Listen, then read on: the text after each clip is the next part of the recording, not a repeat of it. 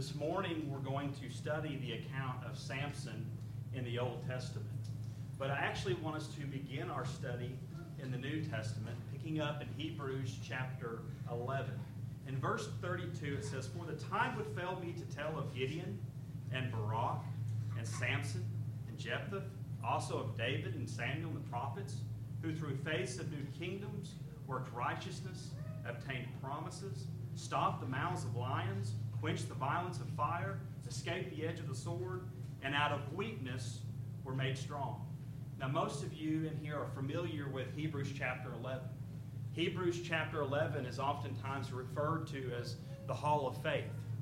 And the reason why it's referred to as the Hall of Faith is because there are many men and women who were identified in that chapter who, through God's divine intervention in their life, performed many great miracles, many great works of faith, particularly that in the Old Testament.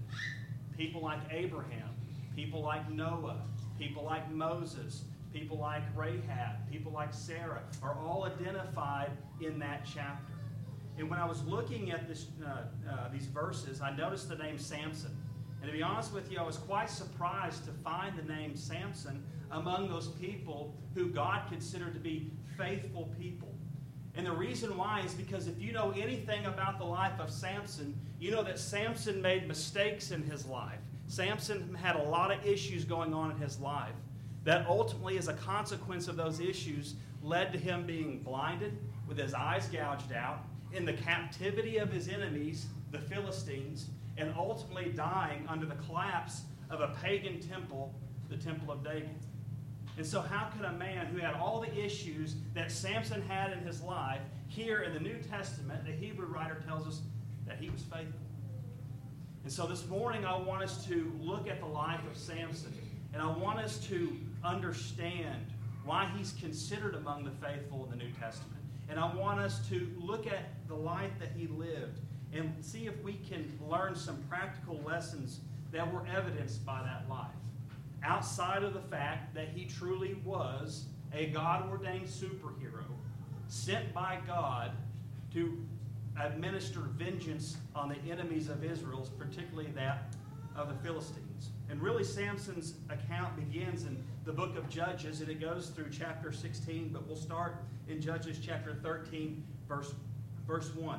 And again, the children of Israel did evil in the sight of the Lord, and the Lord delivered them into the hand of the Philistines for 40 years. And so here we go again. As was often the case with Israel, they would rebel against God, they would disregard the commandments of God, and as a consequence of that, God would allow foreign enemies to come into their land and to take them over and to oppress them and to enslave them. And then God would send a prophet to those people and he would tell them to repent and they would repent. And God would come to their rescue. And then we would enter into this whole cycle again because they would get lackadaisical. And then it was just a, a constant pattern among these people. And so, this is the situation that we find Israel in when we come into the 13th chapter here of Judges. They're being oppressed by these people named the Philistines. And in verse 2 of chapter 13, it says, Now there was a certain man from Zorah, of the family of the Danites, of the tribe of Dan, whose name was Manoah, and his wife was barren and had no children. And the angel of the Lord appeared to the woman and said to her, Indeed, now you are barren and have borne no children but you shall conceive and bear a son. And so here God sends an angel to this Hebrew family. Specifically, he sends an angel to this Hebrew woman who was barren, which means that she was unable to have children. So, why would God send an angel to a Hebrew woman who couldn't have children that was being oppressed by these people called the Philistines? Well, if you look in verse 5, the reason God sent that angel to her was it says, For the child shall be a Nazarite from the womb and he shall begin to deliver Israel out of the hand of the Philistines. And so, before Samson was even put in his mother's womb, before he was even knit together in his mother's womb, God knew who Samson was, and God had a purpose for Samson's life on this earth. You see, Samson's plan or Samson's purpose on this earth was to literally lay the smackdown on these people called the Philistines who were oppressing God's people. And I want us to notice here in verse 5 it says that he would begin to deliver Israel out of the hand of the Philistines. He never actually himself delivered Israel out of oppression, but he was the beginning or the start, if you will, of how that was going to happen. And so in verses 24 through 25, we see it says, So the woman bore a son and called his name Samson. And the child grew, and the Lord blessed him, and the Spirit of the Lord began to move upon him. And that's a phrase that I want us to take notice of because we're going to see that a lot throughout certain instances in Samson's life. And so she does, in fact, have this son. He is, in fact, special by God.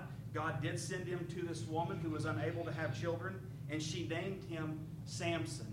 And we see the Spirit of the Lord began to move upon him. Now, Samson was a Hebrew. He was an Israelite. And because he was an Israelite, he lived under the laws of Moses. And so, of the 600 some odd laws that the Israelites had to follow, he was under those laws, being a part of God's people. But not only was he a Hebrew and he was under certain dietary restrictions, he was under certain miscellaneous restrictions, but he was also what? If you go back to verse 5, it says he was a Nazarite, that he was going to be a Nazarite from the womb. Well, what does that mean? Well, in Numbers chapter 6, we find the account of the Nazarite vow. And if you took a Nazarite vow, you were someone who were dedicating your life to God. You were saying, I'm going to consecrate my life. This is a special vow that I'm going to make between me and God to consecrate myself to be one of God's children. I'm going to be special. And a part of that vow that you took to be a Nazarite was that you wouldn't drink wine, you wouldn't drink anything from the fruit of the vine, that you would not cut your hair, and that you would follow all the other laws that applied as a Hebrew, that you wouldn't touch things that were dead, that you wouldn't touch unclean things, that you had certain dietary restrictions, that you wouldn't eat unclean things. And so this was a part of the life that Samson lived. And so he was not to cut his hair. I'm sure his father and his mother told him over and over again as he was growing up as a young man that you can't eat these certain things, you can't cut your hair because you're special to God. And so these were some of the regulations that he had to live with in his life. The scripture says that no razor shall come upon his head, and that's going to be a big issue in the life of Samson. And so, as we segue into chapter 14 from chapter 13, we see Samson is now a young man. And he makes the decision that he's going to go over into the camps of the Philistines and he's going to find a wife. Okay? The problem with that was he was an Israelite. And remember, God had specific commands about them marrying people outside of their nation, which brought a lot of problems upon them, upon them because they would marry people outside of the nation and bring pagan and idol worship into uh, Israel. But nonetheless, he had made the decision that he wanted to marry this woman. And so he goes into um, the camps of the Philistines. He finds a lady that he likes, and he comes back to his mother and his father, and he says, Get her for me. And being the good Hebrew parents that they were, they tried to sit him down and say, Samson, couldn't you find a nice Hebrew girl, someone over here? But it says that Samson said to them, She's right in my eyes. She's what I want. And when you look at the book of Judges, that's really a theme throughout the whole book of Judges. One of the reasons that Israel was under oppression was because over again in that book, you can see it says those people what were doing what was right in their own eyes. They weren't following the commandments of God. And so he makes the decision that he wants to marry this woman. And so uh, they travel uh, on to, uh, to, to get this woman. And even though he was making the decision to marry her, typically outside of what God would command them to do, little did he know that God was using this occasion to uh, bring about a work in Israel. In Judges chapter 14 and verse 4, it says, But his father and mother did not know that it was the Lord, that he was seeking an occasion to move against the Philistines. For at that time, the Philistines had dominion over Israel. And so, even though he had made the decision personally himself that he was going to go marry outside of the tribes of Israel, he ultimately, God himself, was going to use this occasion to help Israel. And so, as they're traveling to get this woman from the uh, Philistine camps, we see in verses 5 through 6 that Samson encounters a lion on the journey uh, to go retrieve this woman. And I'm not talking about a lion that was tamed in a zoo that's fed at you know 10 and 4 o'clock. This was a lion that was a trained killing beast that, for its own self preservation, for its own survival, you know, killed in the wild to eat. And the, and the Bible says that in verses 5 through 6 that as Samson's on this journey that he encounters this lion. And then it says that the Spirit of the Lord came upon him. And when the Spirit of the Lord came upon him, he grabbed that lion and he ripped that lion in half and just threw it on the side of the road. To the point that he didn't even tell his mother and father what he had done. And I'm sure that as Samson was growing and as Samson was maturing and as the Spirit of the Lord would move upon him from time to time, that he was beginning to realize truly who he was and what purpose that God would have for him. That he would be a strong warrior for Israel, that he would be the champion of Israel, that he would stand between these, these weak, oppressed Israelites and these war trained heathens, these Philistines, and he began to acknowledge that his strength that as the Spirit of God would move upon him, the hair would stand up on the back of his neck, the energy would run through his veins and his muscles, and that he would be a strong killer to God's glory. And so we pick up in Judges chapter 14 in verses 7 through 9. Then he went down and talked with the woman, and she pleased Samson well. After some time, when he had returned to get her, he turned aside to see the carcass of the lion. And behold, a swarm of bees and honey were in the carcass of the lion. And he took some of it, in his hands, and he went along eating. And when he came to his father and mother, he gave some to them, and they also ate. But he did not tell them that he had taken the honey out of the carcass. What's the issue here? The issue here is that he's a Hebrew and that he's not supposed to be touching unclean things and specifically eating unclean things. And honey that was inside the carcass of a dead lion was something that was considered to be unclean. And I'm sure that as Samson ate this, that he was probably waiting for the lightning bolt to come down to strike him, for God to, to, to send a sanction upon him for his actions, but no lightning bolt came down that day to strike Samson. In fact, he just gave his mom and dad some of that honey to eat and went along his way being Samson the invincible. And so now Samson's engaged to this, this Philistine and, you know, uh, being engaged to this woman and, and going into these camps of these Philistines and being the fact that he was an Israelite, now he's kind of kind of acclimate to that culture. He's kind of got to join the ranks of the Philistines. And so as he goes into that culture, they have an engagement party or a wedding party for him and this woman. And while he's at this party, trying to probably be the, you know, the smooth guy he was, he said, I'll make a bet with you gentlemen here. There were 30 men at this party. He said, the bet is this. I'm going to give you a riddle, and if you can solve this riddle, then I'll give you 30 changes of clothing and 30 linens.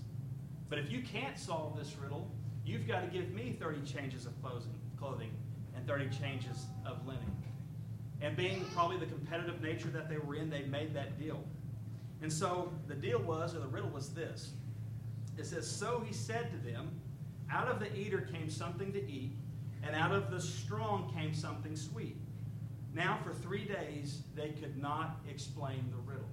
And so this riddle had an expiration, it had a deadline on the seventh day. And so basically, on the seventh day, these people were getting nervous because they were unable to solve this riddle. And this riddle was a reference to the lion and the honey that Samson had killed. And so what they did was they went to Samson's wife and they began to pressure her, saying, You've brought this person in here who's an outsider and an outcast, and he's coming here and he's gonna take the he's gonna take bank on us, and we need you to go over there and find out what the meaning of this riddle is.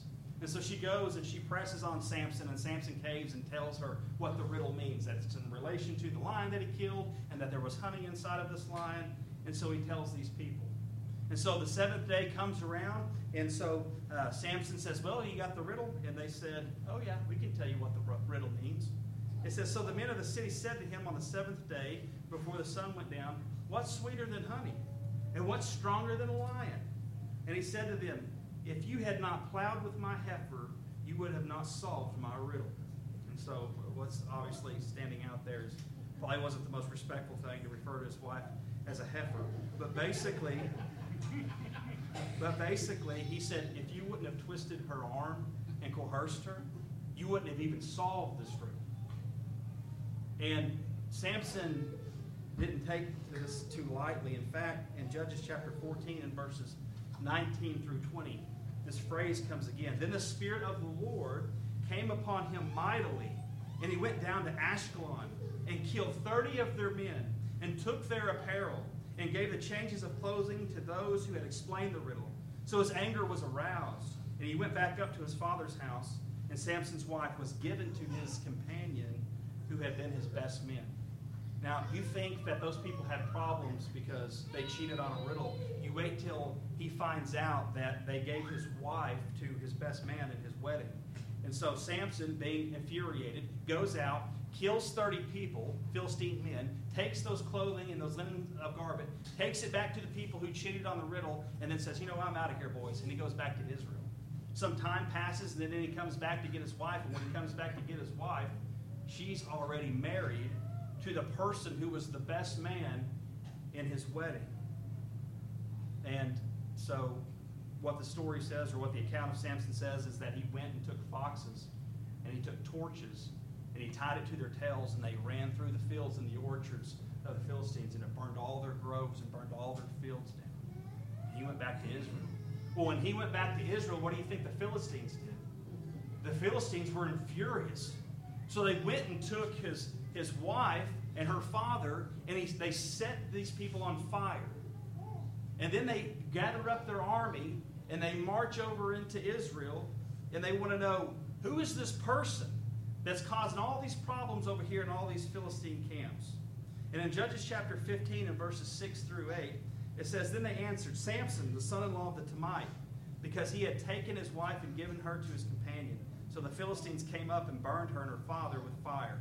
And Samson said to them, Since you would do a thing like this, I will surely take revenge on you, and after that I will cease. So he attacked them with hip and thigh and with a great slaughter, and he went down and dwelt in the clefts of the rock of Etam. And so they set his wife on fire. They set his wife's father, his father in law, on fire. And out of rage and out of vengeance, he goes and he kills more Philistines because that's what Samson does. He's a killer, he's a killer of Philistines. And these people had enough. And so they march over into Israel, these weak, oppressed Israelites, and they say, You better hand him over. And they go, Oh, oh we, we, don't want any, we don't want any trouble. Well, you better go find Samson and bring him to us. And so they march and they find Samson, and he's just kind of hanging out there. And they go, Samson, we don't know what you've done, but you need to, you need to get out of here. We're fixing to get wiped out. And he goes, Ah, those Philistines. Ah, always up to no good. I tell you what, boys, why don't you just go ahead and get some new rope, tie me up with some new rope, promise to me that you won't kill me, and then you can take me over to the Philistines, and then I'll deal with it. They go, okay, we'll, we'll make that deal. So they tie Samson up, and they take him over to the Philistines. And as he's standing on the battlefield of the Philistines, I'm sure he sees the armies of the Philistines lined up, going, ah, we got him. He's roped up now. He's caught. Look what happens in chapter 15, verses 14 through 15. When he came to Lehi, the Philistines came shouting against him. The Spirit of the Lord came mightily upon him, and the ropes that were on his arms became like flax, and it burned with fire. And his bonds were broke loose from his hands. And he found a fresh jawbone of a donkey, and reached out his hand and took it, and killed a thousand men with it. So they bind him up, they take him to the battlefield here at Lehi. The armies of the Philistines are beginning to encamp around him. I'm sure they're lined up. They see him restrained, but then there's that, there's that phrase again. The Spirit of the Lord comes upon him. I'm sure the hair on the back of his neck began to stand up. The power in his veins began to pop, and all of a sudden he takes those ropes, and they're just like nothing. Boom. He looks around as this army's approaching, finds a, finds a, a donkey over there, kicks it, picks it up. There's a jawbone. That, it's got good weight to it. And I'm sure that as they came approaching, that the men were pressing, probably began to slow down in the front. Whoa, what's going on here? But as they got closer to him, he was snapping necks and cashing checks for that thing. He took out thousands, a thousand Philistines, a warrior, a champion of Israel, someone who Israel admired and looked up to, who was strong for the purpose of God to be a warrior for them, to protect them, to kill the Philistines. To the, to the point that after this, the, the scripture says that he went on to be a judge in Israel for 20 years. That sounds like a pretty good uh, man to me. Strongest man that ever lived on the face of the earth that could kill a thousand men with a bone of a donkey. Who could snap ropes in half. But you know, that's not where the account of Samson ends. If you continue to read the account of Samson, Samson had problems. You see, one night Samson put on his cloak, went into the city of, you know, the area of Gaza. You know where Gaza is? It's the modern day where Israel and the Palestinians fight constantly, that strip of land. The Palestinians derives from the Philistines. It's from those same people that are still fighting today. He goes to this area. You know what? He's got a pocket full of cash. He got some money to spend. He's a hot buyer. And while he's in this, while he's in this area of Gaza, he sees a young lady who he likes, and guess what?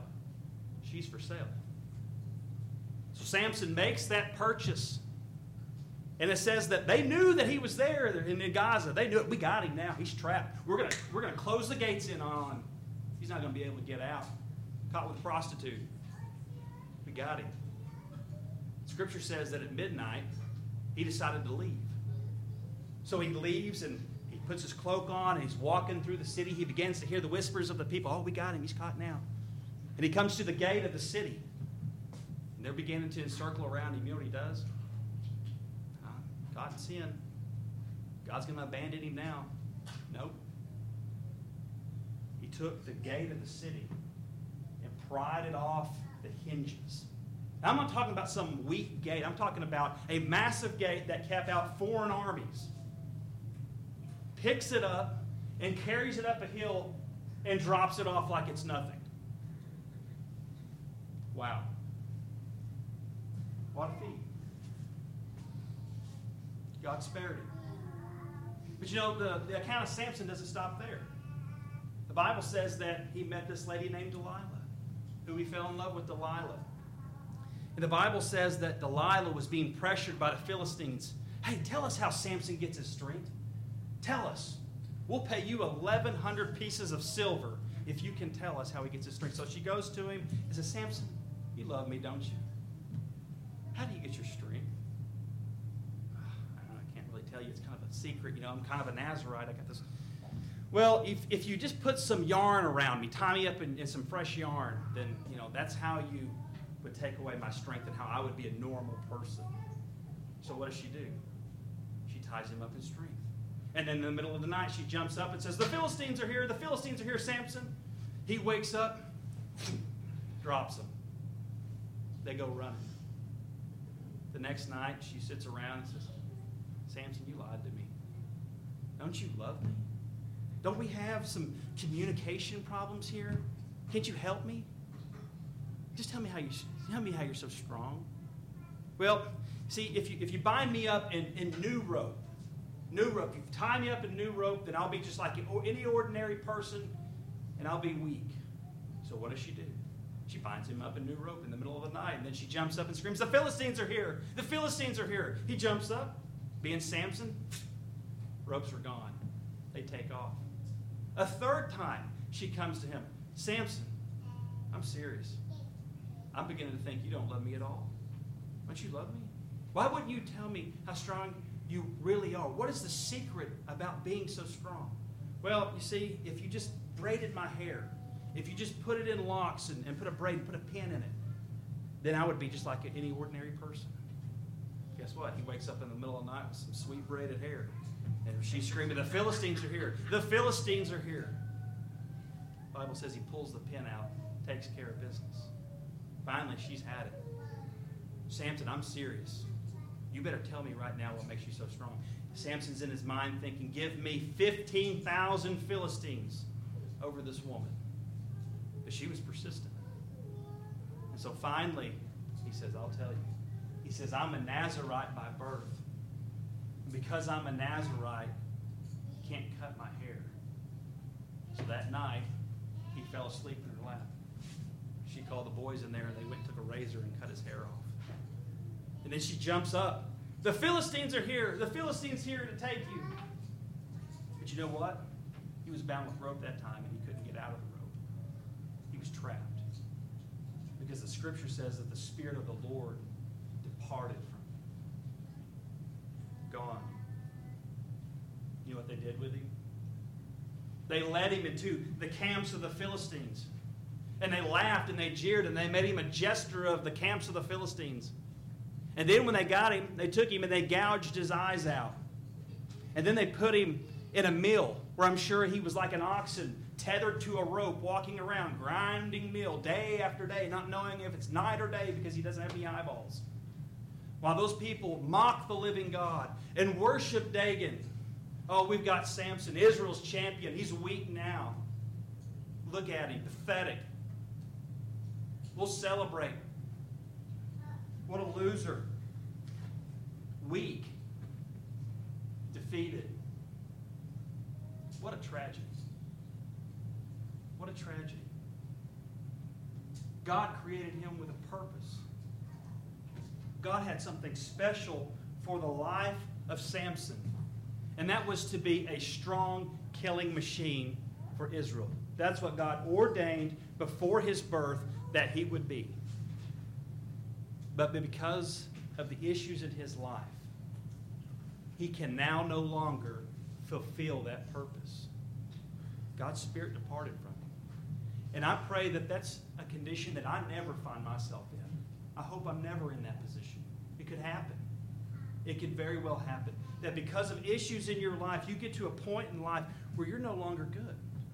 You no longer have a purpose. You can no longer fulfill the purpose that God has preordained in your life.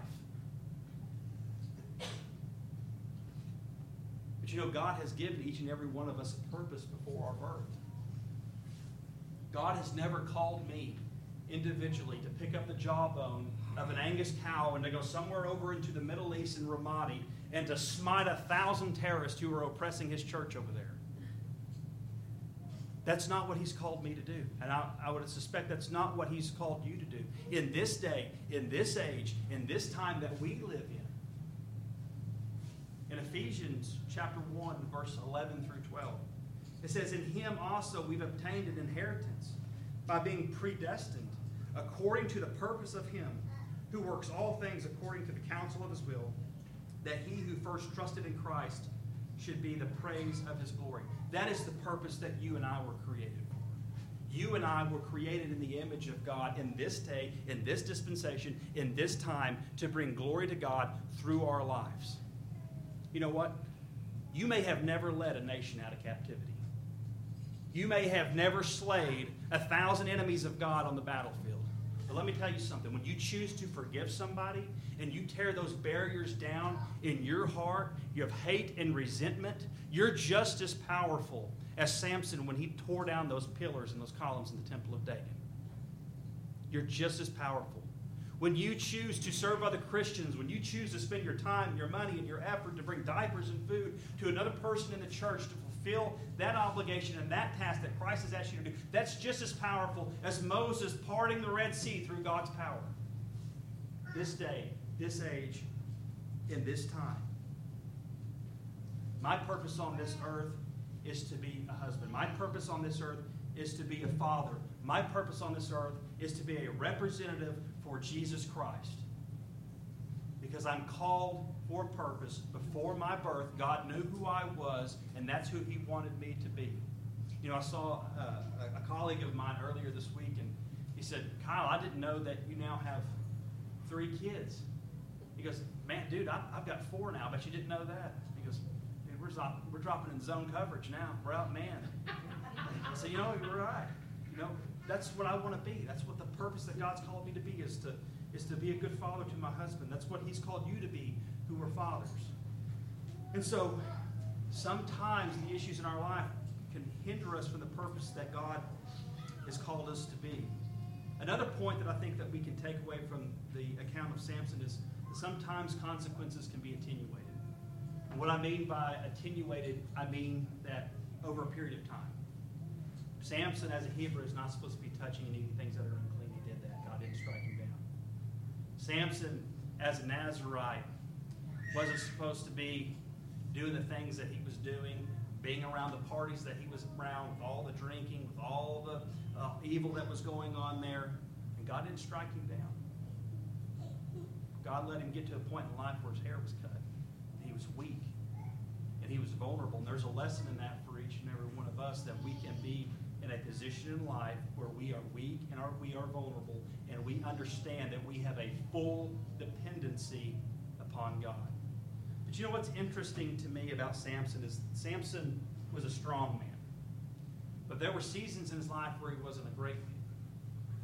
But Samson, at the end of his life, that we haven't talked about yet, at the end of his life, they took him into the temple of Dagon and they led him there, blinded. And they summoned him there to be a jester to perform for all those people there in the Philistines. And while he went into the temple, he was being led in there, by, says, by a young man. And when he got in there, he asked the young man, I'm tired. Can you just kind of brace me up against the pillar? And it says, as he was braced up against that pillar, he bowed his head to God and he prayed, God, can you use me one more time? Can you give me the strength one more time to take out these heathens? Even if it means taking this whole building down with me. You know what? God heard that God heard that. And the Spirit of the Lord returned to his body. The Bible says that as he was in that temple, braced between those two columns, he began to press on them and press on them until they ultimately collapsed. He said, Let me die with the Philistines. It wasn't an act of suicide, it was an act of war. He was a war trained, he was a person trained in war for God and died as, as a warrior for God's cause. And I find it interesting that the book of Hebrews, as we stated earlier, says that he was a man of faith. A man of faith. Why? Well, if you go back to Hebrews chapter 11 and you look in verse 33, it says why. These people were faithful because they were made strong out of their weakness. You see, he was brought to a weak point in his life. He was brought to a point in his life where he felt like he no longer had a purpose. But because he realized the situation and the state that he was in life, and because he had a sincere heart, and because he asked God to restore that, God was faithful to him and allowed him to do that, and to press those columns down and to take out those people. And so, as a result of that, God found him faithful. There's a redemptive story in his life as well. The, the account of Samson is one I hope that you found interesting. I hope that we've learned a lot of good practical lessons within the, uh, the account of his life in Judges chapter 13 through 16. Uh, at this time, we're going to offer a song of invitation. If there's someone who wants to bring a matter before the congregation or someone who uh, wishes to have prayers on their behalf, we ask that you come forward as we stand and sing.